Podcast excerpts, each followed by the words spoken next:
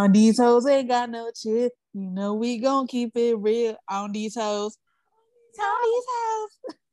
On these hoes. I got an update for y'all this week.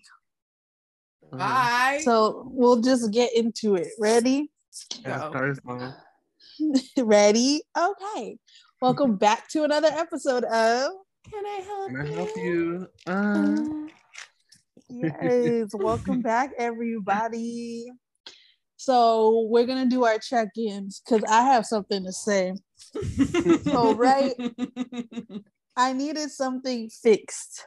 I needed a new exhaust fan because in the bathroom because it wasn't soaking up. Well, not so, soaking up, but it wasn't taking in a lot of the humidity from the showers, and so my walls were getting like wet and like drippy. Ooh.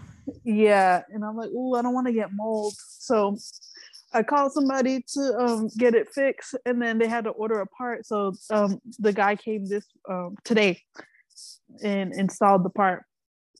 And so as we're leaving my unit and we're walking the hallway, there's these two white women that walk down the hallway too. They just look at us like me and the person that helped install my exhaust fan like they just look at us like what are you doing here? And it was in like a nasty way. And then he turned and looked at me and was like you saw that? I'm like hell yeah i did. And he's like oh, i can't stand when white people do that. And i'm like honestly my money is green just like theirs. I don't give a fuck. I do live here and i can't wait to see them again In your gonna- building, like a tenant in your building. yeah I'd walk up right up to them. It's like, hey, I saw you looking at me the last time. My my name is da da da. I'm your neighbor. So if you see me around, just know you have a friendly face. And then I Yeah. and if she says something, and if she says something, punch her in the throat. period. Oh, well, I played something in my head where I just jammed her and her friend in the wall and I broke their neck. yeah, do that. That that would be perfect. But yeah, he was so cute too. The person helping me install the exhaust fan.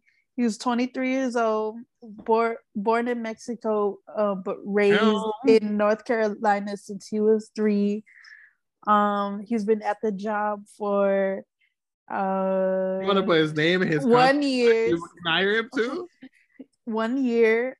Well, we talked a lot, but you know, I just got to be nice. yeah. Don't you want to talk to people? Yeah. Well, when they when they know where you live, yeah, you definitely want to be friendly. Yeah. Because then they're gonna come back, end up on a on a what's it called, the back of a milk carton. Yeah. Lord. You know the workers that need to be checked up is the people that do lo- like the locksmiths of the world. Mhm. Yeah. They know how to get into every apartment. You're gonna tell me that doesn't play into anybody's um nightmares or Or computer geeks. Mm, Oh yeah, they can hack your shit. Yeah, because if I knew how to hack stuff, I would hack things. Yeah, you'll be able to get in every freaking thing. Oh, girl, girl, girl, girl. Oh, You'll be able God. to look at people through the little camera on their um, uh, computers. Period.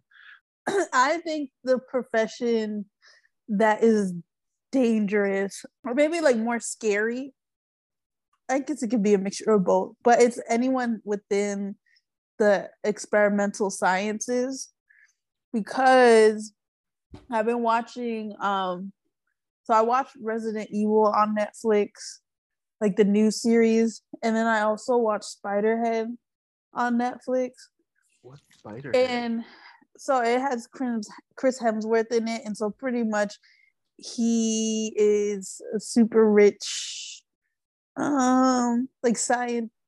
He's not really much of a scientist. It's the people that work for him, but he is in charge of this company. They do pharmaceuticals, and they're trying to create a drug that can pretty much like control people's emotions. oh, Um, I want and it. it works but of course there's always going to be you know faulty wiring and everything like that some hiccups so i feel like stuff like that is kind of scary and mind-boggling and dangerous because like um, imagine well it one is happening today like you're given drugs so then you can feel better it can do x y and z but to the extent where it's like you're almost like Frankensteining things or Frankensteining people. They just don't care for humanity. They say they care for humanity, and this is why they're doing what they do. But in all reality, it's all a money game. Yeah, because that's what they're doing. It at the end of it, they'll be like, "Oh, we're trying to like end depression, anxiety, da da da." And then they talk about the profit, which is like seventeen trillion dollars. You know, where it's like, mm-hmm. ah, you know, things are adding up. Things are adding up like the same thing as Auschwitz. Like the doctors in Auschwitz are performing a bunch of like experiments I on mean, the yeah, kind of mm-hmm. people. But on a lighter note, there's also another movie called Old, which is the same. I won't spoil it because it's a it's a good movie. I think y- y'all should watch it. Old on HBO. It's I watched like the same premise. I watched it within 20 minutes, bec- or actually 10 minutes because someone was giving a rundown of the movie. I didn't feel like watching it. but yes, go ahead. Um, same thing. Like, uh, the premise is like they're doing an experiment. Again, I can't ruin oh, it for oh, you. you have to watch it. yeah. So basically, that movie was about. I gave head during the movie theater, and so I remember it now. So that, mm-hmm. mm-hmm. that, movie, that movie, and I was like, oh, I need to listen and I'm doing this too. That movie was basically so they were experimenting. The island itself has. I said I wasn't gonna spoil it, and you're out here like, nah, I'll spoil it. but you gotta give a synopsis. Well, the thing is, is like the situation that's happening is the is the well, whole is the whole surprise, basically. Well, it's in the title. Oh. You turn oh. All right. Well. I was That's like, might as well now. You know what? The movie, the movie has been out for like what three years, and and it was a shitty movie. So it's not like it's not like all right, all right. So the movie Old is about these people that get a great deal on this exotic vacation. They all go to this resort, um certain people are invited to the secret island and there's a car that takes them to the secret island. And so these people that don't know each other end up on the same island. They quickly figure out that something's going on because the first thing they see is this couple that was on the island before them and one of them is dead. So they immediately think the other person killed that person that they're on the beach with. They start to slowly realize that they're deteriorating faster than they possibly would. Like every minute, they're older and older and older, like shit is happening.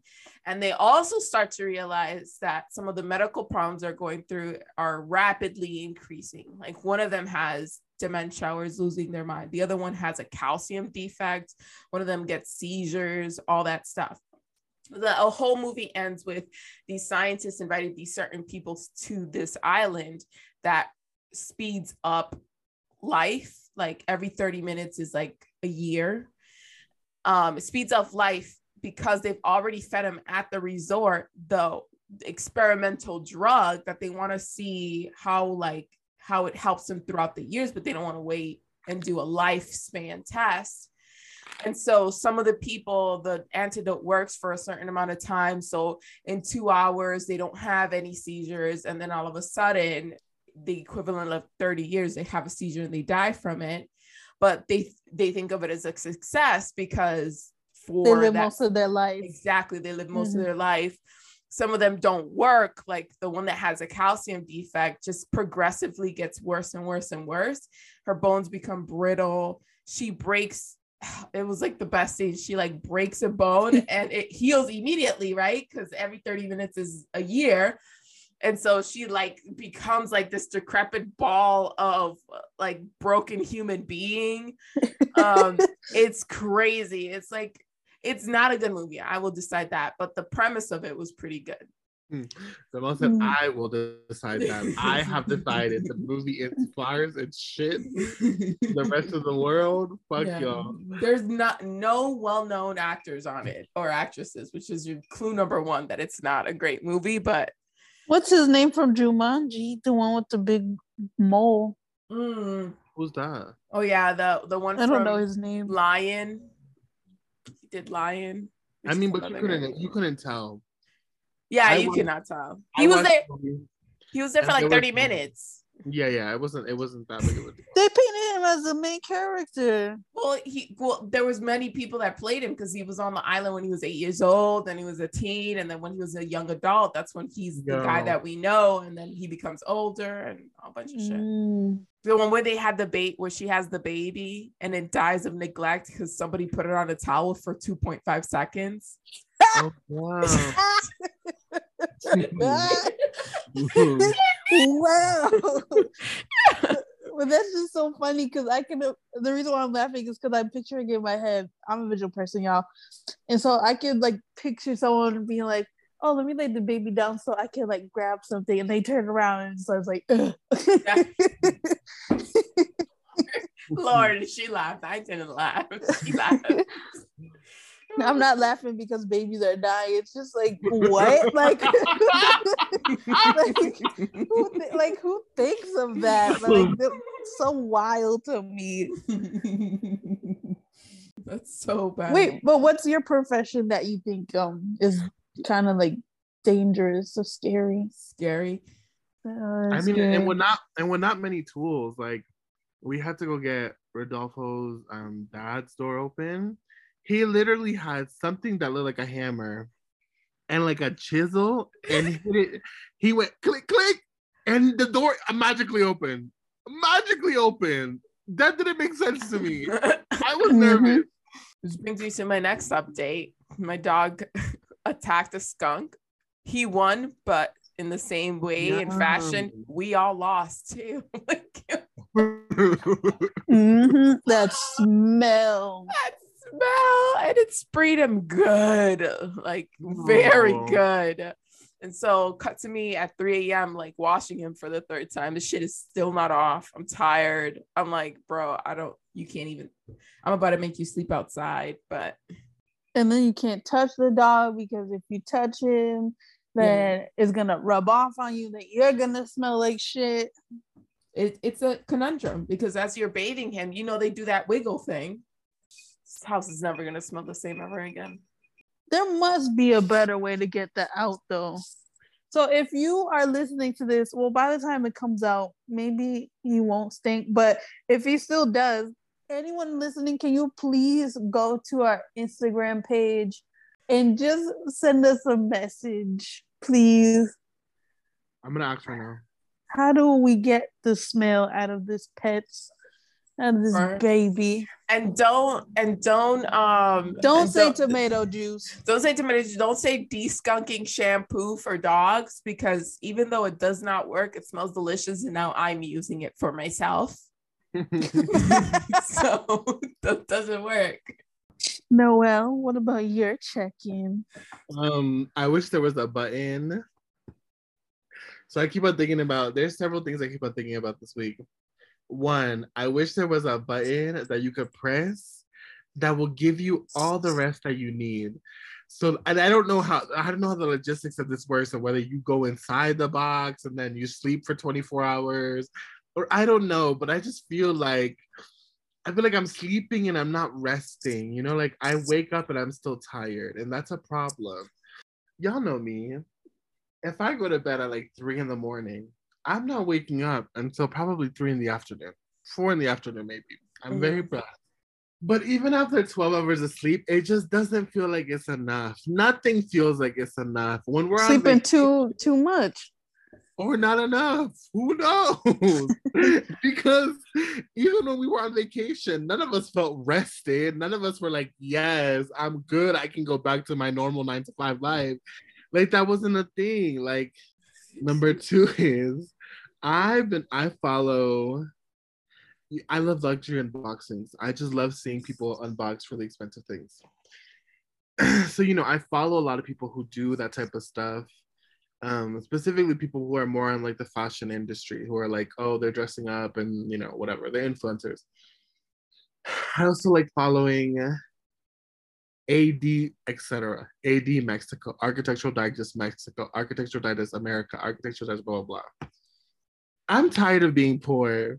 I am tired of being poor. I probably say this on every podcast.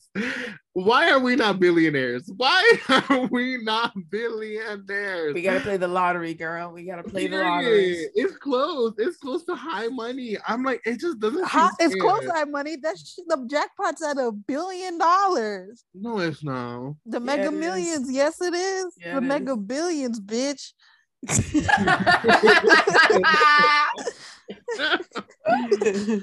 I'm playing on Friday. I'm playing. I'm playing. I mean, please do, because I was like, it's just, it just doesn't feel right. It don't feel right no more. It don't feel right to be poor anymore, and I don't know what it is. Maybe it's never felt right, but it just doesn't feel right right now. It doesn't I'm, feel right as an adult. no, it doesn't. It feels like we should automatically be rich. I'm confused. Well, I will play the mega billions for you. Thank you. I'll get you one ticket. I'm only doing two. I'm gonna do ten because you know the bigger the odds, the bigger the dick or something like that. I don't know. the bigger the odds, the bigger the dick. Hmm. So what's up for day here? so the topic of the day is the X Factor, and we ain't talking about that TV show. Oh we're talking about our exes. Oh, yes. dun dun dun. Breaking up is hard to do, but sometimes you just gotta walk away. Mm. But we're not just talking about relationships in terms of loved ones. We're talking about friends. We're also talking about family. Because oh, sometimes we need a break from them too. And then we also have work. Yeah. Jobs. Exes. So the first question is him or which which one do we want to talk about first? No, go Work, do it, do partners, friends, or family. Let's peel the band-aid off. Let's do partners first and then go friends and family. All right. Well, as some of y'all may not know, this is my first relationship. so I'm gonna sit out for this one. But for you, Jamel and Noel. So y'all been in relationships. So as a whole, how was your relationship with? We'll just stick with one partner, or you could kind of clump them together if you want. Like in total, like how were they? Good, bad. you know, I just blankly. I mean, I mean, okay, so all of my exes so far have been very lackluster. I think like the first month of being with them was fantastic, was phenomenal. And I think before this, the relationship that I'm in now, I think I had a very tight hold onto not wanting to be alone. So even when the red flags came after the first month, because the first month is sort of you figuring out how people are, you know it's it's like the honeymoon phase. It's very much the like you know they're presenting the person who they want to present not the person who they are. So i always fall for that. I always fall for the first month and i fall for the person who they present to you. And the second month there's 150 million red flags. And i'm like fuck what did i do? What did i sign up for? But then i don't leave until i'm done until i'm like until i'm heartbroken so I would say lackluster. I would say all of my exes have been very, very lackluster and very selfish. Like it was very much centering like the relationship where it was like it was two people in the relationship and I'm still centering them every single time. And even when even when there were moments to center myself, like on a birthday, we still had to center them too. And so yeah, lackluster, lackluster. Were there any good moments? Mm. Wow. Well, that answers the question. I mean, I've had, I've had good sex. That's about it. Mm-hmm. What about you, Jamel? to sum them all up, uh, you know what's weird about having exes that you're like now thinking back at like oh you weren't fucking shit. Like never never never. It's because the honeymoon stage is real. And i think that for me and noel we're synonymous in thinking the honeymoon stage goes bef- like further for us than it mm-hmm. does anybody else. You know what i mean? Mm-hmm. it's like we don't see the red flags until it's way too late. So i would say my exes are um you know how like when you're underemployed underpaid? Mm-hmm. you're not raising your potential you're not coming up to what you deserve. That's what i would say my exes were like. I was giving these b motherfuckers a list situationships basically. Mm, so yep. lackluster i would say too like. What's um the biggest red flag. So if you were to either choose one relationship or sum all of them up, what would be the biggest red flag that you ignored? Oh, that's hard because I feel like I have a tie. Well, I'm just saying both. Girl. Speak I'm gonna say them both. I think one of them is lack of intimacy. Like if we are not being sexual enough or just physically intimate, I think that's a red flag. For I think that's a major red flag. Especially if you both are very sexual people. So if it starts dwindling or if it's not happening enough, then I'm like, mm, something is a little bit off. You know, something is like clearly it's not just the air. It's like if you're not yacking me down, who are you yacking down? I need to know there's something off. Mm-hmm. And I think the other big red flag is I think of lack of consideration for you. Like again, a partnership is two people. And if the other individual can't fathom giving up something for your comfort or to center you in the space or you know to make you as equally as important as anybody else or even more because they're your partner they should be doing that then that's another red flag that i've ignored unfortunately for, for me the running theme is actually the opposite it's the lack of space when uh-huh. you have a partner that is I mean, so invested and becoming part of you, like to the point that they want to not only share a bed, a house with you, they want to share like your passwords. They want to know, they want to go to every place you're going to. Mm. They want to they want to see your emails, your phone calls, your text, everything, everything, everything under the sun. That's a one of the red flags that unsuspectedly people would be like, "Oh, that's I think that's cute. It's like, no, they're taking possession of you, girl. They're taking possession of you for no God given reason. Mm. For usually when people are that possessive, it's because they're doing some fucked up shit behind mm-hmm. the scenes. And on the other hand, I would also say it's um like I had with this one ex where chased me, chased me for years, years, years, years. And I was in a long term relationship. And then I finally gave in, gave the opportunity. The timing was right. I was single, I was ready to mingle, you know, which means fuck, if you don't know what that means. But they were giving me they were giving me the opportunity to travel to a place I've never traveled to. So I was like, I like it is what it is. And it was all sunshine and rainbows. And then it was like certain things were important to him like he worked on cars and all that stuff. And so i'd, I'd hear from him like once a week. And eh, n- not that i'm dumb but because they were in the military i was like oh maybe it's like a thing. They don't really come to mind now. They have a lot of free time in the military especially mm-hmm. when you're stationed in the U- us of a.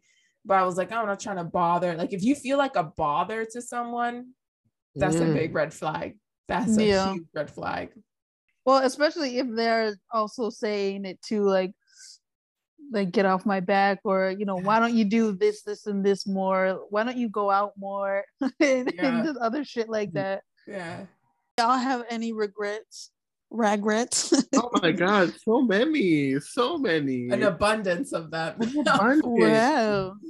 I mean, that's that's that's the problem with exes is that like like Demel said, like there's this fantasy that I'm like, oh, I found the one. You know, like every single ex that I've been with, I've genuinely liked them at one point. You know, like I genuinely believe that, like, oh, if we just put enough energy and labor, love into it, we're gonna work it through. Like I but genuinely believe that.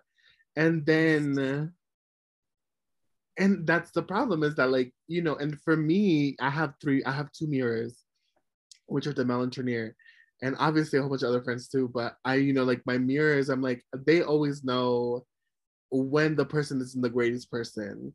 And I don't see that all the time because I'm fantasizing in my head the future I'm gonna have with this person. The fantasy, I'm like, I'm not here. I'm not always here. I'm not always in and today is what Thursday. I'm not always in Thursday. Sometimes I'm in Thursday of 2028, you know, 2025, 2050.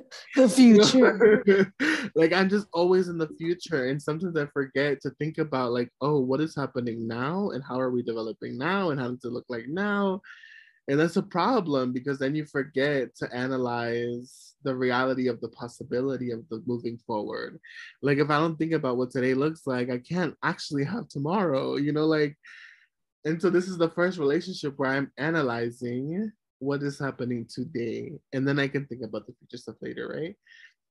And so I regret, I regret all of the people that I've been with. I regret I regret the time, not that not being with them because I think that they all I learned something from all of them, but I regret the the amount of time that I've given a lot of them. I'm like, should I have been with that person for a year? Probably not. Should I have been off and on with this person for five years? Probably not. You know, like was it was it a necessity? No. Was the dick good at the time? Absolutely. yeah. You know, and like yeah. You know at the time that type of uh, you know that was important. That was that is still important but that was important. So like mm, no yeah i regret all of them i regret all of them i don't regret all of them. I there are certain people that come in your life for certain things and you move on from them. I also regret the timing but i hmm. mostly regret something happened i have the best instinctual like receptors ever. If I don't like you day one, I'm just not gonna like you. I'm sorry, I'm out. But when it comes to being in a relationship, especially when I was younger, my God, and growing up as a kid that you never got the like the compliments you should have or mm-hmm. the attention yeah. you should have the first person that's like you're beautiful you're like excuse me sir you think like, so yeah husband excuse me exact yeah i remember like the first i it was I, what, the longest relationship i ever had was in high school this kid was the new kid on the block like very quiet, very beautiful. Okay. Tall like I like um, you know. manly like you like them. Yeah, you manly like I like them. And wasn't even on my radar and then showed interest. And I was like instantly smitten by it. Absolutely. And as and as soon as you're smitten by someone, your instinctual like receptors go out the window.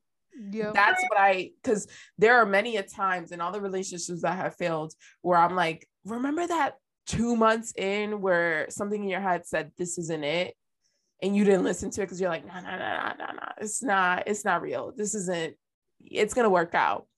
That's what I regret now listening to my gut because I listen to my gut every single time, except when it comes for relationships. I yes, don't understand. Now I'm getting better at it. Now I'm better at it thankfully, because I'm a grown ass adult and I, you know, have responsibilities and shit like that, and I can't be fucking around with motherfuckers that are gonna destroy my apartment and and put me in debt.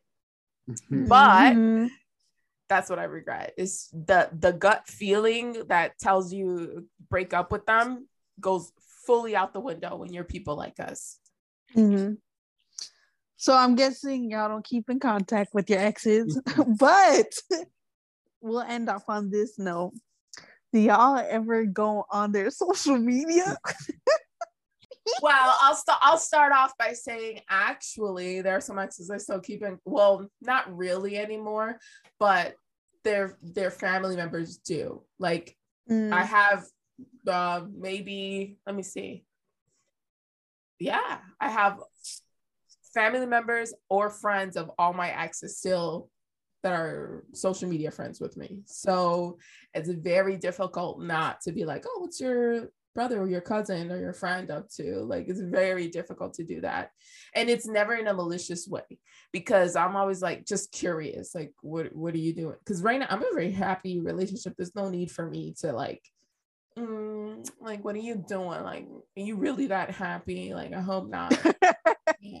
Except for when I'm drunk, I'm like, I hope you lonely motherfucker. There's one I was, I keep looking. I'm like, I hope you're a lonely motherfucker, miserable piece of shit. Mm-hmm. Um, but yes, I do. I'm guilty of it. As a side note, I have I have a catfish account, so you better watch out. If, just because you blog me, don't mean you block me, sis. Right.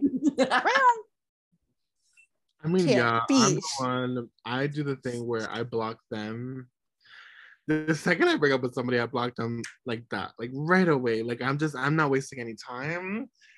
But mostly because I don't want the opposite. You know, like I don't want them to block me and then me to not have access to them anymore. So what I'll do is that I'll go into my blog when I feel bored or when I feel I need entertainment or to see how better my life is going you know, I go into my block list, I'll go to their page, page, I'll unblock them, look around, see what's happening, and then block them right back up again. And you know, I have one ex who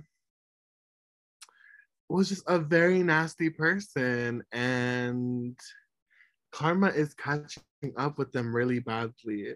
And there are moments where like I because again i love i love them at one point you know and so there are moments where i feel the need to like help. Why is that? I don't know. That is that i have a bad thing with that. I have a bad thing with that um and so there are moments where i'm like oh i'll donate the $50 i'll donate some blah blah blah um or should i reach out and like you know check in and make sure that they're okay no and obviously, I've, I have not done it at all. like every time I'm tempted, I'm like, then I remember all the bad things that happened. I'm like, oh nope, nope, that's a no. Um, but they're like, yeah, karma is catching up, like in a way that like even I wouldn't wish that upon them, but it's happening, and I'm just like, this is what happens when you're a bad person. Mm-hmm. Thanks. So y'all be snooping. Her. you don't snoop. You never snooped because I I know this is your first relationship, but like you've had crushes before. Don't lie. I have crushes. So there's people that I've talked to on um the the, the dating apps, right? Mm-hmm. Or like I met at a club. And we still follow each other on social media and they be liking my stuff. I be liking their stuff. But it's, it's very cordial. I think one of them still wants to get with me.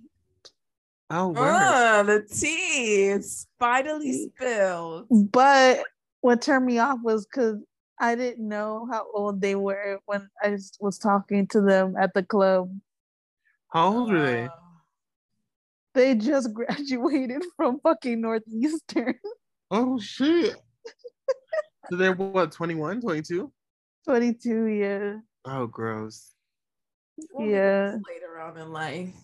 I'm advocating. I'm advocating for the relationships that are. I don't know, but in all mm-hmm. seriousness, if it's not creepy, I don't understand the age gap difference because all my exes have always been like older than me. I've only had one ex that's like aged appropriately. So I just don't want them to my, be younger. My uncomfortableness with age gap is only when it comes to younger, younger. So 18, 19, 20, and 21. I'm like, when there's a significant yeah. age gap between those ones, I'm like, mm, something is just reading i want child i want child and that makes me uncomfortable Yeah. but when it comes to the point of like oh i'm 23 and dating a 40 year old i see no problem i don't see anything wrong i don't know what it is but it, it is it is that those four year of 18 19 20 21 specifically because a they can't drink legally and then b most of the time these people are still like in school and so when it comes to like older older i'm like there's just something a little bit off. And you know and that's coming from a person who's liked i like the 50 year old at one point you know the i like me the oldies so i get it. Yeah, I was, I was, I, I would say most of my exes were older, but never like, um, never like double digits older. Hmm. Then my Mhm. friends started dating double digits older, and at first I was like, oh, like I had something to say about it, and then I had to fully Yeah. apologize to my friends that dated older, older when I met my current partner. I was like, I get it. No, I get it.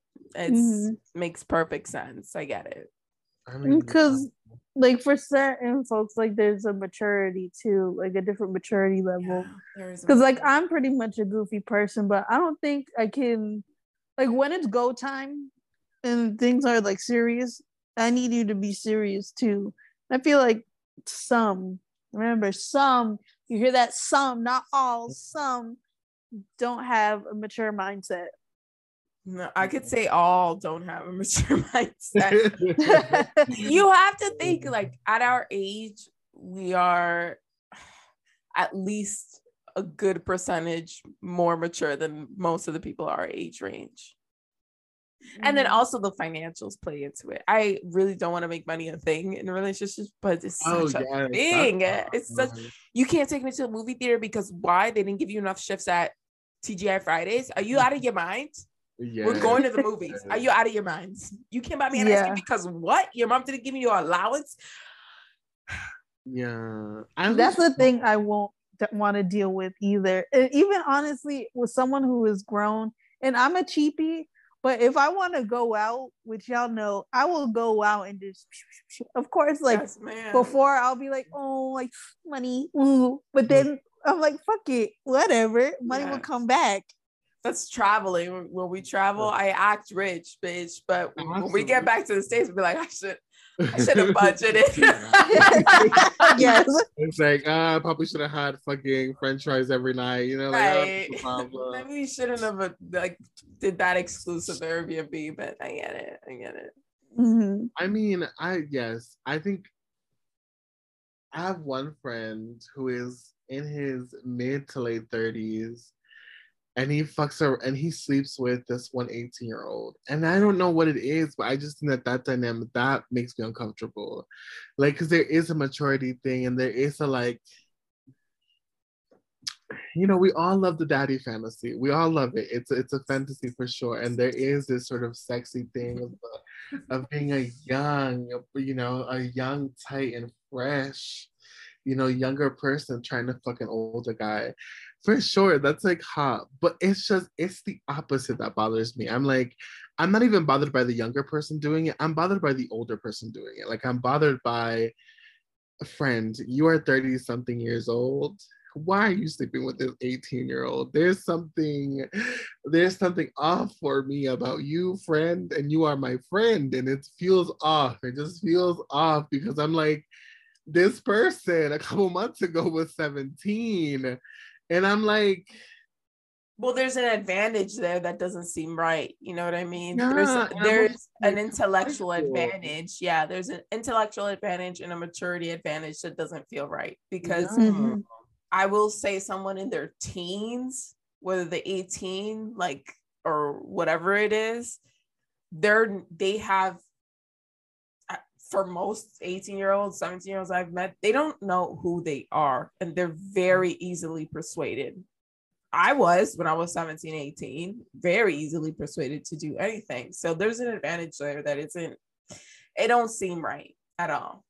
yeah, the teen, the teen is the part that throws me off. I'm just like, teen, teen, teen. But honest, but even early twenties, like twenty twenty one, that's also another one that's kind of like off putting for me a bit. I mean, I told you, for me, it's uncomfortable. So I, yeah. I'm not good, but but we, you know, most of us, well, besides Trinier,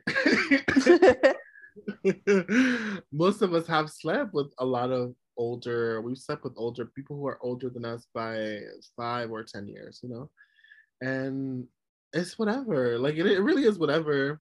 I just, I just, it's power. Everything's about power. okay, so do you want to go into friends or family? So and still the same questions. Let's go into friends because we all mutually have to leave the same. Friends. We'll probably have the same people.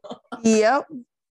So in general, for your ex friends, how has the relationship been as a whole? I'm gonna throw it back at you. I'm gonna throw it back at you. It's your turn. Right, because I, I didn't talk. Okay, so um, when thinking about my ex friends, uh, I think like overall, I did have good times with these individuals. Like I don't want to say that necessarily we didn't have the best time. Like I always found something fun with them. There was always laughing, always joke.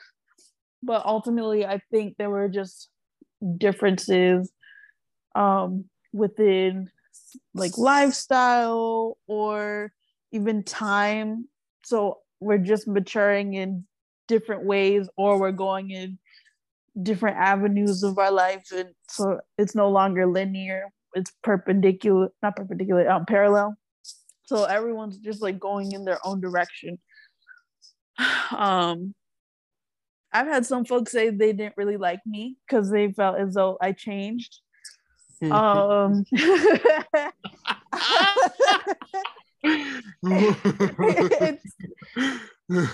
and, you know some of them were right i did change but i don't necessarily think it was for the worst. I think it was just for me. And you know some of these friends were in college so we're all trying to figure each other out. We're all or trying to figure um, ourselves out rather. And so you know we're going to be a little different and try and figure out where we want to head. Um, but I did truly have good relationships with all the ex friends that I had. I just think the main factor was there was a lot of change. So whether it was me going in a different direction, or even like giving time to other folks and then feeling left out or them um them changing and you know for better or for worse um you know what however they want to determine that. Uh, i think that's how really like my friendships have been and we're not gonna say their names well, it's no no shade. Most of the people that we're close to know this story, so it's.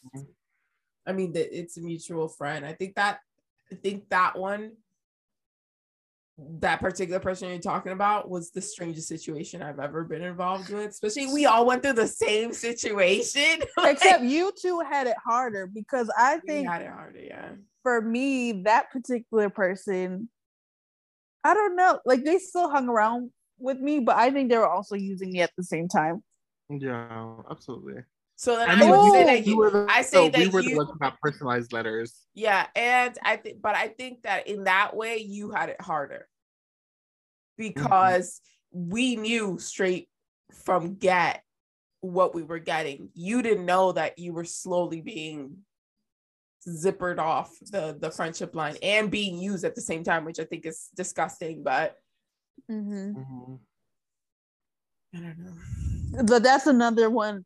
So my ex friends, the feeling for me feeling used. I couldn't pick it out from time to time, but just feeling as though I'm being used or like a last pick. For me, it's like when it comes to friends, it's it's a different scenario than like let's say friends or exes or I mean, like families or exes or anything like that, because I mean, friends are the people you choose to be family members. It's not somebody you're romantically involved with. You can cut off any day. It's not a family member who you're forced to have this relationship with. It's a person you choose out of the world, and you choose each other, right? When you're very good friends. Mm-hmm. And we've, in many situations, like when you're in grade school, your choices are influenced by the fact that you're seeing this person 180 days out of the year. So it's co- Mhm. coincidental. You're going to grow out of antics, jokes, um, mindset, train of thought, likes, needs, wants. You're going to grow out of those things. And it's supernatural to be, oh, how many friends did you make in middle school? And then over the summer, you lost touch with them and you, you were two different people when you came back to school Yeah. the this particular friend is somebody we met in college we lived with Mhm. basically it's not just 180 days of the it's 365 for three to four years and then all of a sudden the switcheroo comes around out of nowhere so it's a little bit more difficult with friends like i don't i wouldn't say i regret any of my friendships i just don't understand For that one, I I still don't understand. i don't understand at all i don't we can say I the story don't understand. we can say the story very vaguely if no one wants to. I mean, okay, so that's the thing is that absolutely for that specific scenario, there was this one bitch, and she, um, you know, she was she. It was it was this individual who had this god almighty complex who really thought that because we were younger we weren't like sophisticated enough for her or like we didn't take things certain things serious enough for her and i think But I mind think you, he- the age difference was only like two years, oh absolutely absolutely and it was like right?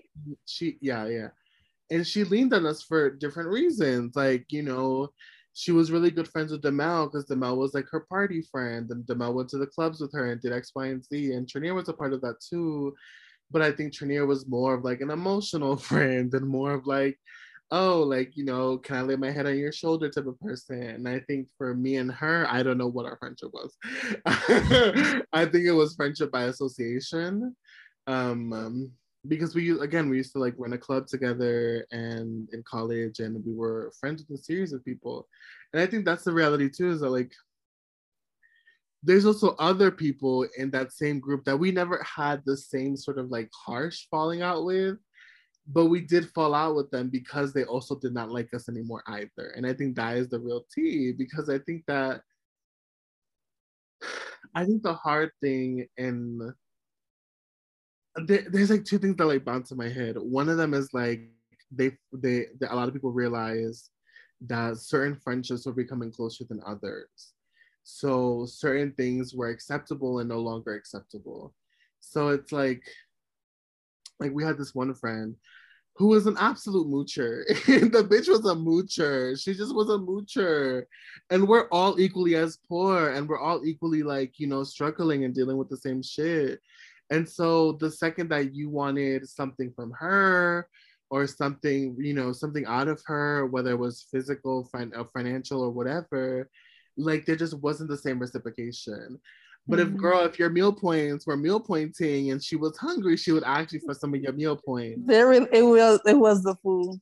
A period. And then there was another one who like she just couldn't be satisfied with our friendship. Like as much as we showed up, as much as we did whatever, it was just it was never satisfied. It was like But nor would they show up for us. Eh, yeah. so or like was- if you couldn't make it to one thing, it was absolutely the end of the world. But you've gone to nine out of ten. Yes, yes. And and you know, and I think that's the thing is that those people for sure, and I think all of them were kind of in the same sort of circle of like they realized that they know either A, they could no longer get what they needed out of us, or B, we no longer follow the same path that they were following. or fed into the ego. or fed into the ego anymore. You know, like it's like all these things weren't adding up for them. And so we got, you know, it was some of them were very direct in their cutoff, and others were indirect in their cutoff, you know, that we just just ended up not seeing them ever again. Mm-hmm. And and I think the most stark one was the one that we obviously all dealt with together. But it was it was interesting because it just things weren't clicking. like it just wasn't clicking. It wasn't making sense. It wasn't adding up. It wasn't. It was like putting like a round peg in a square hole. Yes, and I think that this individual was going through some sort of mental something whether it was a, a deep deep sense of insecurity a deep deep sense of whatever i don't know like she tried to hide it behind we like we had one night where we were all together and i don't i don't remember if we were drunk or not um but we were just all together and we were like talking about you know fantasy fantasy. lives, fantasy lives of the future. And so me and Demel were for sure like we're like we're falling into the, like if we could be a housewife absolutely i would be a housewife. Like there's no, I don't see an issue with that. And and it was late at night, and we were drunk, and it was fucking bullshit shenanigans. Like, yeah, you would expect like, your friends to know who you are enough to be like, oh, this is fun, you know, versus like, yeah. oh, she's re- she's being fucking real. Like, you know what I mean? That's it, it, doesn't make any sense. No, but even I remember in the conversation, we were even like, we were stating that we're like, oh, we know that we're all very independent people. We know that we're gonna get our own shit done, blah blah. But again, we were talking about fantasy. We were talking about absolutely if I were to fantasize about what I would like in the future, who wants to work? I don't want to work. Do I want to be taken care of? Of course. If I could have someone just take care of me and me live the lifestyle that I deserve and want and am willing to have, then fuck it, I want it too. So mm-hmm. and then that for some reason pushed this person over the edge, and then they like sent us this long ass message. You to clarify, you and Demel. Yes, they sent myself and Demel this long ass message being like, "Oh, I can't see how someone would blah blah blah blah would want to be like that. Like I'm not like that. Like I think our friendship really isn't da da da." And you know, and I wasn't gonna stay quiet. Because Demel for sure had her reaction to it, which is more like, oh, ignore it, kind of just push forward because they were like closer. So like it didn't really make sense why they weren't friends. Right. Um, so Demel kind of put it no mind. And when she tried to apologize, she kind of like, you know, Demel kind of accepted it at the time. I, on the other hand, I never cared for her that much. I did not accept I... it. I'll I'll say my saddest story I did not accept it. um, but I was just like, "Are you tolerating this?" There was something where it was like, she apologized, and we are like, "Okay, cool, you apologize." No, because um, I was I was over. I'll let you finish. I'm gonna let you finish, but yeah. Beyonce had one of the best videos of all time. I did have a conversation. I just I was over it. So yeah, yeah. So I was just like, I gave my I gave my full force. I was like, I never really cared for you. You're a very inconsiderate bitch, and you're a low life.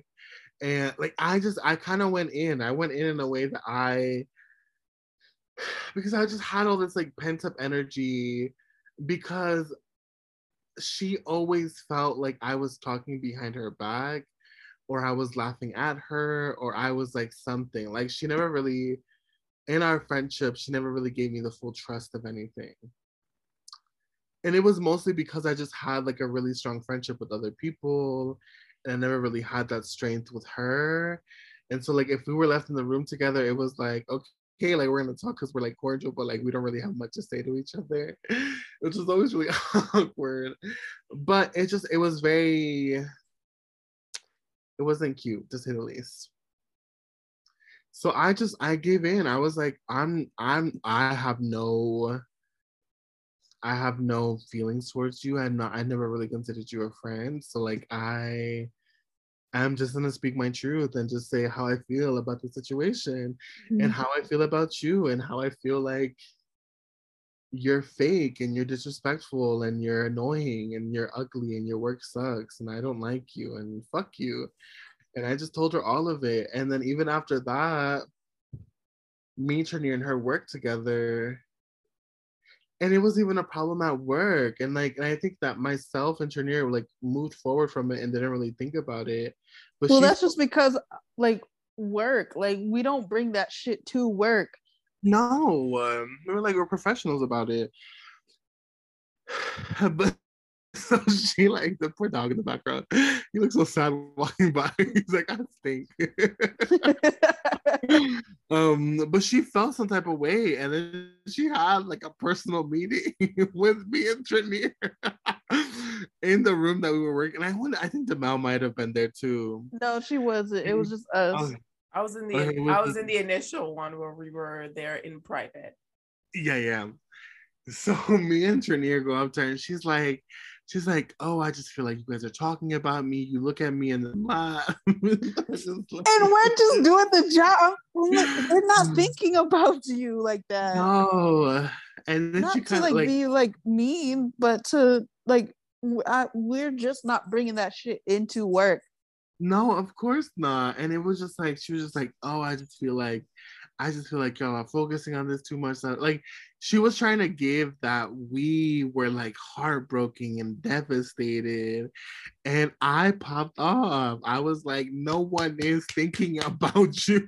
And I just I gave her what she wanted to have. Like I just I just gave it to her. I was like, there's no there's no need to be cordial or PC or anything anymore in this situation. Like you're a fucking cunt and that's what it is but I think for me with that person, so we're just we're talking about this one ex. We all share the same ex.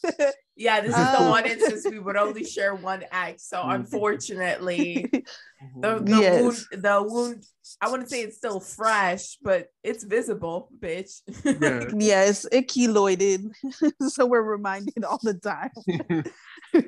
but I think for me, I think because I really truly thought this person was a friend, high key.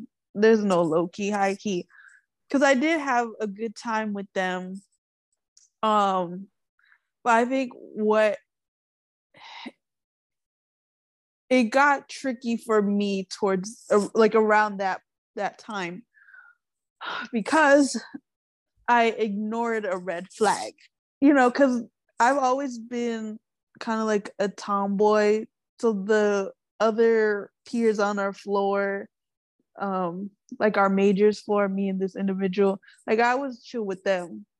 And so I remember seeing this new guy come in and I was like, oh my gosh, like he's so cute. And so, you know, like I would talk to them, but then come to find out that this particular friend knew that I liked this individual and still tried to pursue him. But even tried to pursue when he said, I have a long term girlfriend. Mm-hmm. And I was just like, what? Like that, that really upset me because I was like, oh no, like what? like I told you, but then you're still trying to pursue them. Um, and so since then, it was like kind of rocky, but like I still forgave her. It was like, oh, it's whatever. He has a girlfriend, so you're not gonna get him either. so it's whatever, fuck it. Um, but I think once once she sent the message to the both of you, it was more of like, oh, well, she's keeping me. And so now I'm just trying to navigate the two relationships, making sure like I don't slip up and say anything to her or you know vice versa because you're like oh don't tell so and so um about this. And it was just that sort of you know i that's how the relationships were becoming. But at the end of the day i was going to stick with the both of you just because it just started to get it started to feel like too much work. And i didn't really feel as though the connection was strong anymore. And so I had to break off the friendship with her. But I mean, and I also have other friends who were friends with her too, who like I made friends after college. And they all hate that bitch. Collectively, the bitches hate it because she is equally the thing, same thing that she did to us, in the same way that she would act with us. She would also act with other people as well. So it's not just it's not like oh this is like one person that like we feel like oh we are emotionally hurt by her and she hurt us. Blah, blah, blah. Like no, this person's just a shitty fucking person. You know what I will say about it is, man, thanks drama, girl. I, will give you props on the drama, the conflama. Um, I've watched novelas since I was little, and this felt like a novela. So I'll give you that. That was pretty nice. I will. I will say I won't call I don't I would never call this person names. I just feel like your insecurities, your mindset, maybe the overthinking fucked you out of having a lot of very good loyal friends. And yeah. that is very unfortunate because at the end of the day, even though us three were very close. We're also very different people and you couldn't get along with with mm-hmm. one. You couldn't you couldn't figure out how to have a long-term friendship with one of us. Because you were even talking shit about your long-term childhood friend with us. You yeah, it yeah. was it was shocking to me. And the fact that the hypocrisy came through because when I when I when we say it was night and day, it was night and day. I mean, this happened at night, and the next minute during the day, we got a message. I'm not talking about like a hypothetical night and day. It was night and day, and for somebody to, I don't, I don't even at this point. I think it was a pretend situation for you to pretend to be friends with someone. Like I was your party friend, but drunk words speak truthful, truthful thoughts. thoughts. Mm-hmm so when we were friends, you would say these things and we'd help each other. We were long term friends. And yes, I saw some red flags, but they were never like, oh, you know, she's going through something. It was never that thing, but just that you can't switch, you can't like the friends that I have very few friends. I'm friendly with everybody, but the people I call friends are very few and far in between. So I, you know, at this point, had that situation not happened, we could have still been very good friends. And so it just, it's in a way, it's harmful because from night and day, you took a, a, a, a relationship and a connection that I thought was solidified in fucking gold. And with just a few words, showed me that I was mistaken. And that's why I wasn't okay with it but I didn't deal with it. Oh, you sent me that? I'm done. Like, you want the drama? I'm not going to give you the drama because to me, a friendship is almost like a, a, a chosen family situation where if you treat me a certain way for, for some God given reason, you're automatically my enemy. In a relationship, whatever, boys come and go, girls come and go. In a family, we're meant to be together but to be honest with you if i need to cut you off i'll cut you off. We'll, i'll see you in the next life. In a friendship we we tell each other even in our friendship we tell each other shit we wouldn't tell anybody else. Not even our mm-hmm. partners not even our family members. And that's the type of relationship we had with her. And for that to change over like again from night to day from day to night, whatever the saying is, but it was from night to day. For that to change, it, there's something in the back of your brain. It was like they never saw you as a friend. Mm-hmm. This is a snake in the grass that you didn't cut. So I was like, okay, like I'm not gonna argue with you. And and then years later, for that certain person to try and come back into our lives, is like, come on, dude, it ain't gonna work you already showed me your true colors. I I yeah. I know that people change and grow up, but this felt very malicious. And I just the devil is a lie.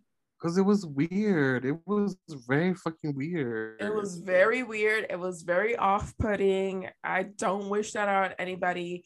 It's like I but know. also, how long were you harboring all that where you didn't have the energy exactly. to want to talk to y'all?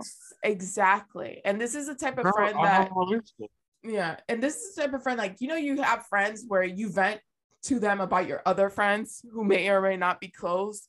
Like this is this is that person, right? And then I'll, for them to be like out of out of nowhere, oh yeah, as a matter of fact, I think you're a bullshit person. I'm sorry, I think you're a bullshit person at this point. what the fuck? Agree. then she sent the um during Christmas time or New Year, she sent us all the same message but switched our names.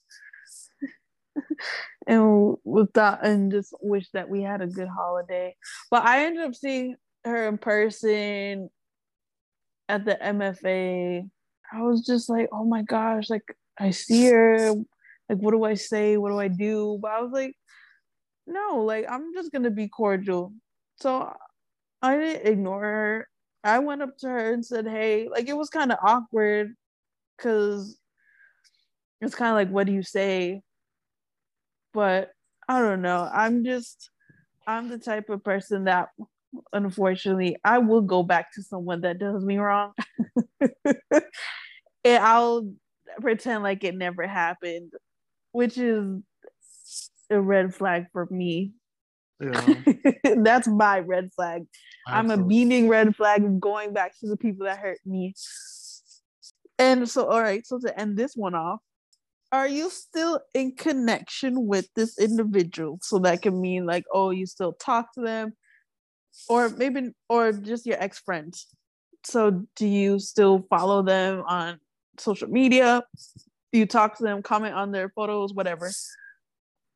No, I mean, I, don't. again, I, I don't keep connection with snakes in the grass. I don't even. I I snoop on my ex's pages. I don't snoop on my ex friends' pages because.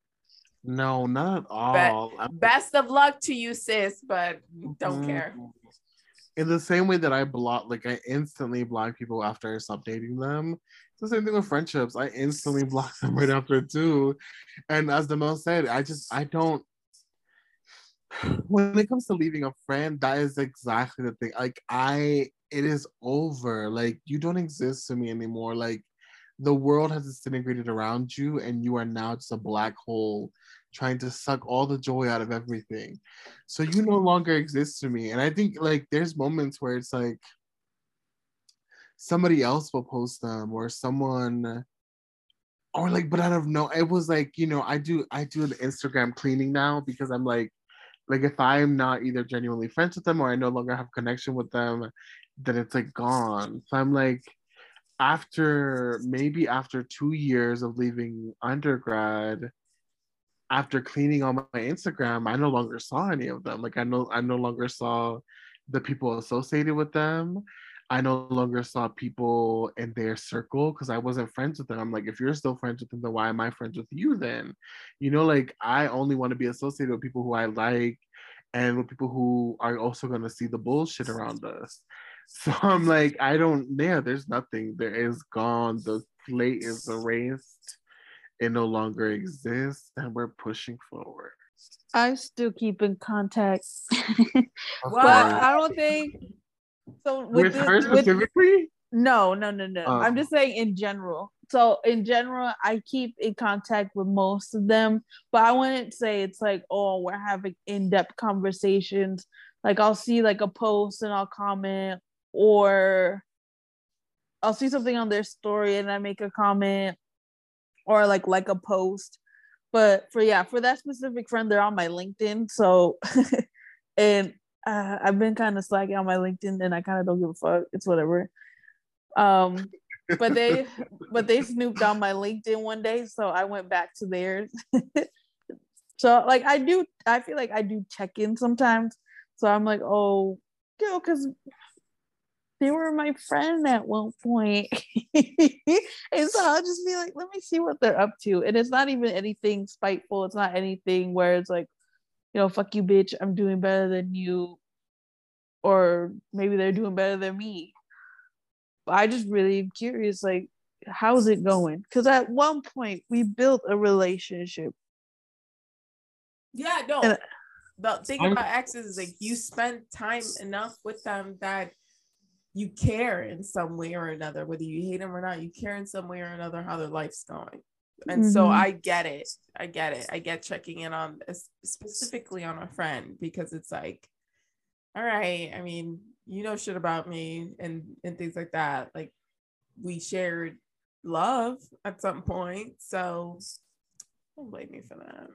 Mhm. I'm still I'm on fuck you bitch. I hope you die, get hit by a bus. I'm on that. I don't care. No, I'm on some way. Mm-hmm. I do because again, it hurts them. I think friendship ones hurt the most. Like Absolutely. it's like how do you dedicate time, energy, and emotional love and support, and then they come and throw it at your fucking face? Nah, bitch. Nah. I hope everything around you burns, and I hope that you never have success, and I hope that every ass that you lick tastes like shit, and every dick that you suck tastes like dick cheese. I hate the bitch. Anyways, moving forward. FTB. That's what it is. Best of luck to you, sis. Yeah, you know you are. If you listen to our podcast, best of luck to you. Yeah, wonder No- if you do. No hard feelings. No hard feelings. But I mean, from Noel, yes, but no hard feelings. Just best of luck. Honestly, me either. I saw your LinkedIn.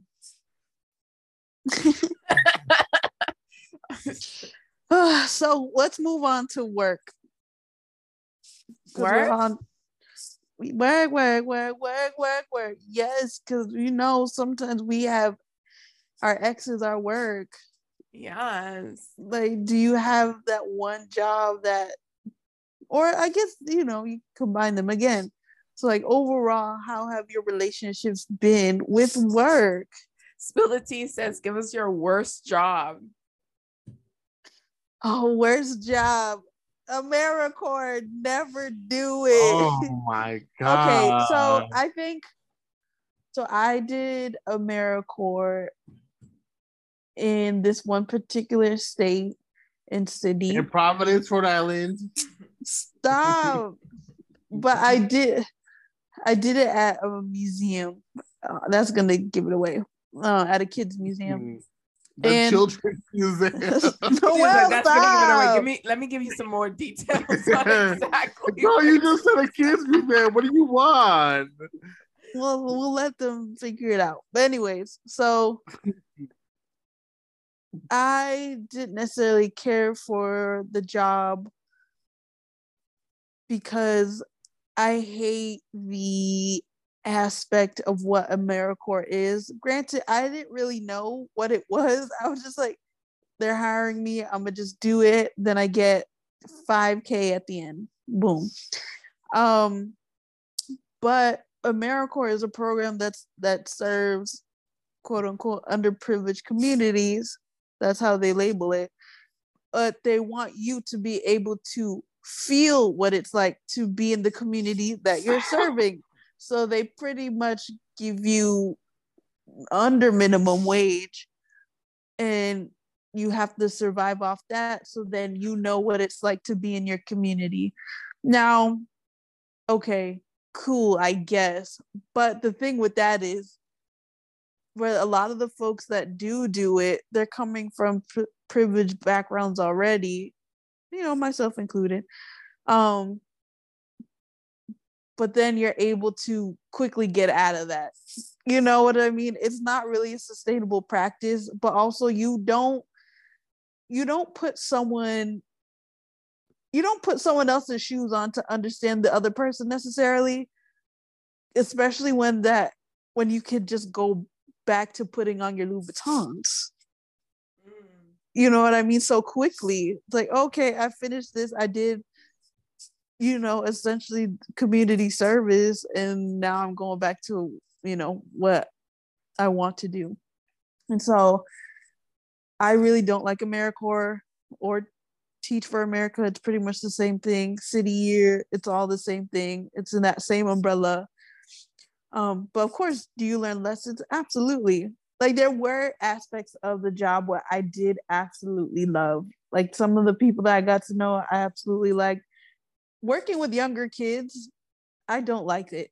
But there were some kids that I thought were so cute, like the little babies. Um but they got my nerves. And same with like late elementary school. They're very cute but they also got on my nerves too. I had more fun at the um boys and girls club than head start.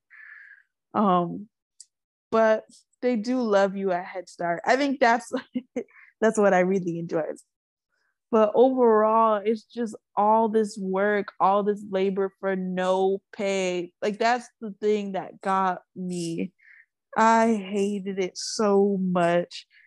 And it almost felt like I was disposable, which of course you're like that in any job that you that you take. But with that, it just it really it I didn't care for how they disposed of me. And the language that they used was militant too. They were like, "Oh, you're you're serving.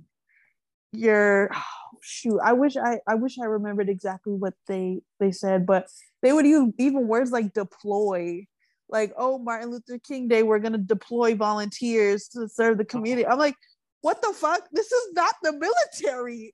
and to have you use that same language, I know probably veterans and people in the military would be so upset.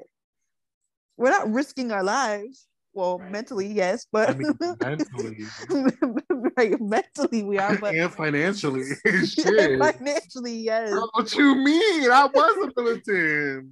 Oh yes, but that's I didn't really care for it at the end of the day. But there were really good moments that helped shape how I view teaching, education, and programming. I mean, I'm the opposite. I'm gonna call them out. Fuck City Year Providence. Fuck City Year Providence. I truly, I cannot believe that we signed up for oh we were desperate clearly because we signed up for a program that said hey we want you to feel poor because you are around poor people so we're going to make you poor even though you have been living poor all your life you are these people the community that you're serving is the community that you grew up in literally for me my community was the community that I grew up in. Like it You knew some of the, the kids and their families. Absolutely. And it was mind-boggling to me how violent and how abusive those organizations are. It's like you're literally running on like no sleep because you're there for 40 plus hours. If they ask you for more time, you're getting more time. Then you have to do fucking meetings together, activities together, da da da da together. It's like you literally are you're a slave. Like you're literally low-key a slave. You're low-key like, indentured servant. An indentured servant, a fucking Stepford wife. It just felt so oh my god, there's something particularly about industries that work with education that I will always say is violent because education is violent within itself. Yes. I, like even as I loved, I loved, loved being a professor. I loved my students. I loved educating my students. I loved coming to class every single day, even if I was exhausted after doing my own work. Like I loved going to all of I loved being in my class. I hated every single aspect of administration. Yes. I hated being in a room with a whole bunch of adjunct professors because they clearly can't afford to hire a, a solid professor. I hated being in a room with a whole bunch of adjunct professors and hearing these white bitches because again, most of them are again violent. Most of them are white. Hearing them complain about the comfort of students. Oh, I don't think we should have a couch in the in the in the in the in the classroom area because it takes up too much space. Uh, we don't and, and the kids become too comfortable and it becomes a hot spot and everybody wants to sit in that area and I'm trying to like practice on da da. No one gives a fuck about your shit, girl. This is the institutions are for the people who are paying for it. It is not for you who is working for it. Or hearing hearing blatantly racist things like oh, I don't want to put the time and energy into translating things for the international students. I don't feel comfortable talking to them. I don't really feel comfortable having them in my classroom because they don't really communicate. Wow. Yes, literally, literally saying shit like that. And I'm like, and, and it's kind of mind-boggling because you're like I'm the only person of color in in the like working department. And all these like people here and I'm just looking at the head of my department and waiting and hoping that she says something like hoping that I think they go by they now hoping that they say something and hoping that they like actually put action like to like contradict what they were saying or to like call them out or something and none of that ever happened and so I again I think that most educational systems are violent. Like it's just it's not centering the people who they're trying to serve. But again, city year Providence, I hope you burn in hell. I hope you burn hell. I hope every single aspect of that organization falls apart. And I know it's going to live forever. I know it's going to live forever.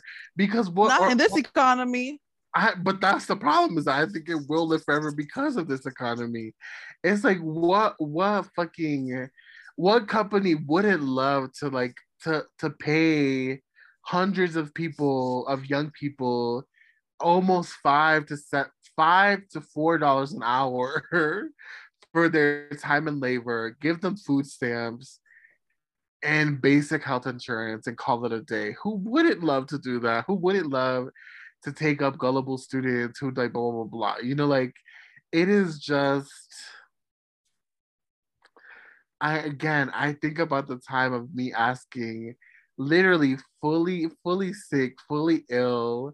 I had this like pus sack in the back of my body, and, I, and I was the anus near my butt, and it was a it was a phenom- ponomial cyst. I forgot what it's called. Um, polynomial. Polynomial. It's math. polynomial. but I remember having that cyst, and I remember being like, "Hey, like, it is going to leak and pop while I'm at it was a camping event. It was like a, a, community builder thing. And I was like, hey, like I literally am leaking while I'm here because it's finally like draining itself. I literally am uncomfortable. I would like to go home. And I remember them being like, if you go home, you're fired. Like we can't give you, you no longer work for us and you can't get the you can't get the reward. They're like five thousand dollars to your to your student loans at the end of it. And I was like, this is fucking wild. Like, this is legit wild. Like, this wouldn't be acceptable in any other workspace. Like, and it was like fully disgusting. Like, it was, it was blood and pus, and it, it was, it was, it was, it was, it was gross. And I was like, I had to go to the bathroom and like push the, my back to the sink so that to try to like get some of it out so that it wasn't like heavily leaking and then like it made a whole puddle. It was disgusting. Oh, it was God. it was oh, absolutely disgusting. And there were other people who were sicker than I was at the because again, it's like how you you're overworking my my young 20 something year old body. Mm. you're over you're literally working me 60 plus hours a week and I don't even have enough food in my house to sustain me. Like, how am I? How are you expecting me to be human? Like, it just it just didn't make sense. Yeah, I ended up getting mono my first job. year. Yes. Oh my, my, oh, my first week. I didn't even start yet. I just got mono. I remember that. What about you, Tamil? I would say the worst job I because I've had some bad jobs. Not that I've had many because I I stay same as relationships. I stay way too long in jobs I don't want to be in. But worst job I ever had was probably the RA job in college. Oh my god! Why did why all the worst jobs I had with y'all? I know because if there was this sense like oh, this is gonna be good. My friends are here. We're gonna get to do all this cool stuff, all this stuff. Um, oh, we're gonna get compensation. We're gonna get tuition yeah. help, all that stuff. And then you enter the job where fully the description of the job is to help students in college throughout their transitioning into from high school to college and helping them through the life cycle of college all the while being a college student yourself Yep. And then they were they would be reprimanding you for stuff that you'd be going through that they'd be helping other college students that weren't RAs in. Do you know what I mean? They would be providing a environment where you would basically have to be your first your what, what your first responder. Mm-hmm. And so it's baffling to me that a system that basically makes you go through numerous amounts of training to help you um, counteract these situationships would not do the same thing for you because you were hired to be the supernatural student in this school who even if you went through the same things you know how to deal with it quietly silently and still show up for the 10 plus trainings they scheduled you for in between of finals in between of all the projects you have to do in between of all the homework you have to do and you had to be okay with it because if you weren't mm-hmm. okay with it bye bye tuition like that made no sense to me so i would say I mean, there's plenty of bad jobs. Like you could go through life going through bad jobs and things like that. And you're most likely going to until you find the place you want to be at. But that was the one job where I was just, again, baffled that they could, that employers can treat people like that and then be like, oh no, you're the bad guy because you didn't do your job correctly. What? what? What? that makes no sense. And it was a job that we were never like we weren't getting paid enough. Like it was it just I just I don't I don't get I don't get working for places that don't want to pay you your worth or pay you your time mm-hmm. because you're young. Because you're like it's like then why am I going through all this training? Why am I doing all of this like extracurricular fucking work? Like why am I doing all of this for you to I thought the point of this was that you're supposed to trust me. Like, are you gonna trust me or not? Like I'm lost. Like I don't get it. My favorite, my favorite story to tell about the RA job and the stupidity of being an RA in the school that we went to was when we had spoken up about so BLM was wasn't a thing when we were going to college. It became super popular years after, which is we talk about it endlessly about how we were there before the hype was on the internet and nobody gave a shit. And so when we started to complain about how all these trainings were about situations that kids might be going through, well, you can't say kids, right? That students might be going through college, but none of them included BLM issues or POC issues because our school was 99% white, even though we were in this city that involves so many different races and, and backgrounds and things like that. We had spoken mm-hmm. up about it and they're like, we hear you. Here's our solution. You take care of it. And so we had to do a whole program, a whole like demonstration just complete and i and to this day i seemingly think they made us do that to prove the point that our argument wasn't valid with them because they gave us no help, no funding, no like support from management. They were like on they gave us a date and a time to be at and they were like bring what you have. And so we did and of course cuz there was no backing it up, there was no funding, some of the other RAs that we were dealing with didn't understand it at all. Some of them did, which I praise thank you for doing your research. But some of them were like, we don't get it. And I was like, you don't get it because it's out of the blue. And they also made us do it ourselves in the middle of finals. So sorry it wasn't executed correctly. Apparently they wanted us to fail. So mm-hmm. I, I would say that would be the worst. I ended up quitting because I was threatened, basically. Uh, I wanted to during my vacation have a vacation and because it was in the middle of like the day after people were moving in and I had to be on campus, they were like, it's either your job or this vacation you want to take. And I was, I was like, you know what? Fuck it. I've been doing it for two years. You can't give me my spotlight. I'll take my vacation instead. I'm still paying for that vacation at this point, but it was it was well warranted because if you see the RAs that made it through senior year being an RA, they were destroyed. They were distraught. Yes. They were in pieces by the end of the year. Some of them even, didn't even graduate, to be honest. They had to take another semester. Really? Yeah. It's really weird. There's just one girl. one girl. oh, it's just one girl. Who her name is, is a flower. Oh, I knew you were gonna say that. and I, I, I there, there's this interesting line, and I and there and I understand it to some extent. I don't understand it other ways. I get survival. I understand survival for sure. And I understand it in a way that, like, yes, you know, like we have to do things that we don't like doing because we have to do them, you know, because we have to make money, we have to live, we have to eat. Rent needs to be paid. This one individual, she, I have never met or seen anyone so dedicated to an institution that took all her money. I have never met anyone. So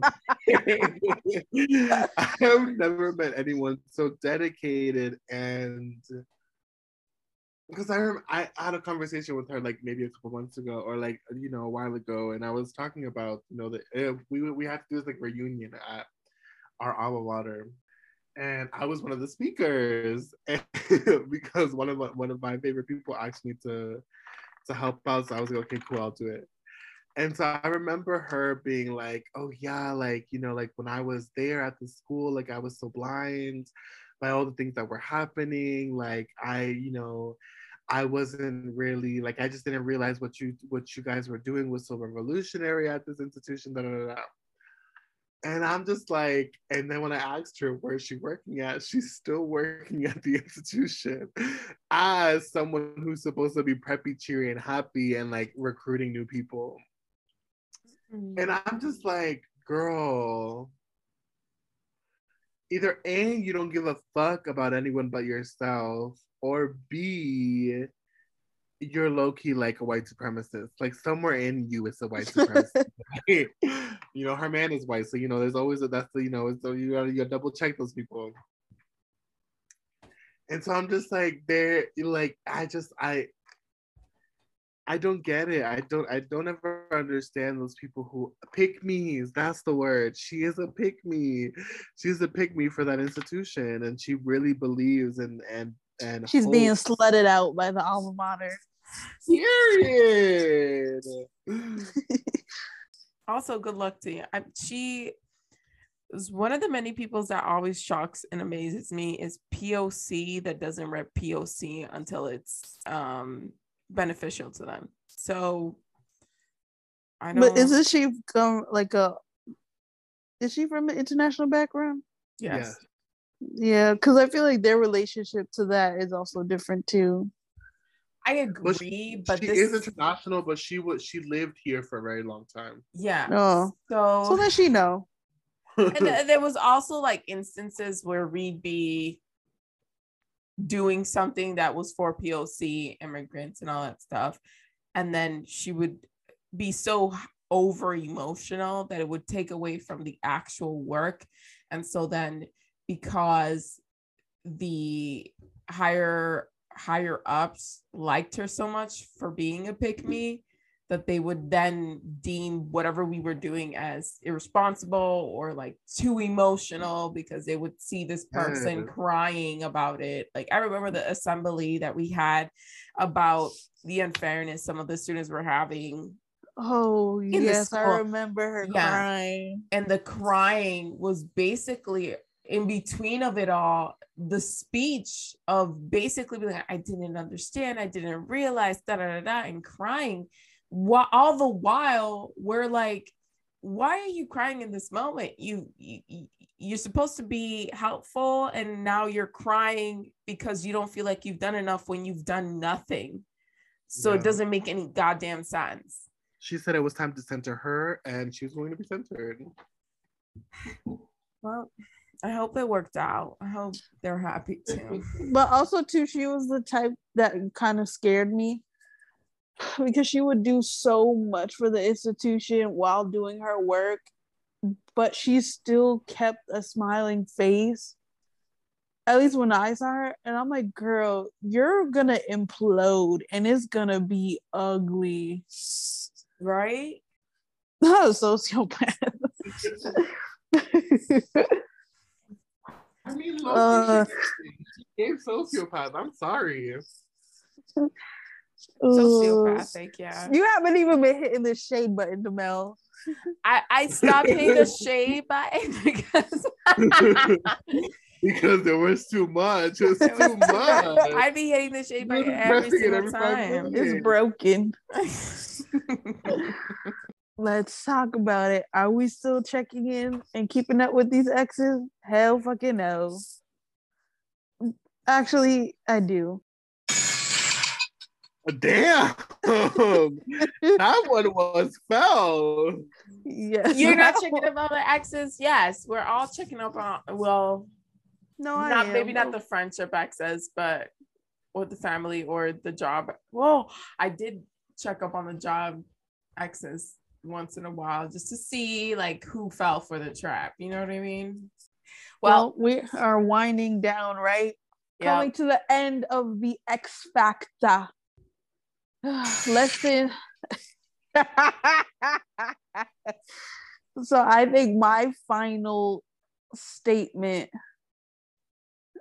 um for this episode it has nothing to do with exes it has everything to do with the incident that happened today with me and the person working on my exhaust fan so never mind who you thought i was but it makes me feel so happy when you feel as though I don't deserve to be in the same space as you. It makes me want to stay here more. And I will show up in this hallway every single fucking day, every single hour. I will camp out in front of your fucking door and say, hello. I would give you the utmost respect and kindness because I'm not a malicious person unless you push me. But just to know that my presence upsets you, thank you. That's my quote. Thank you. Thank you. That'll be my closing statement to all the exes out there. Thank you. Because what you did, because there's many lessons you're gonna learn, but the hardest lesson you're gonna learn is when you realize there are evil, there is evil in this world. There is people that can't be remedied. There are situationships that can be rem- remedied. For God's sakes, work job and and work descriptions that can't be remedied. So thank you for teaching me that because now I'm a better person. Mhm. Thank you for teaching us how to be better exes. Hit by Yeah. balls, bitch.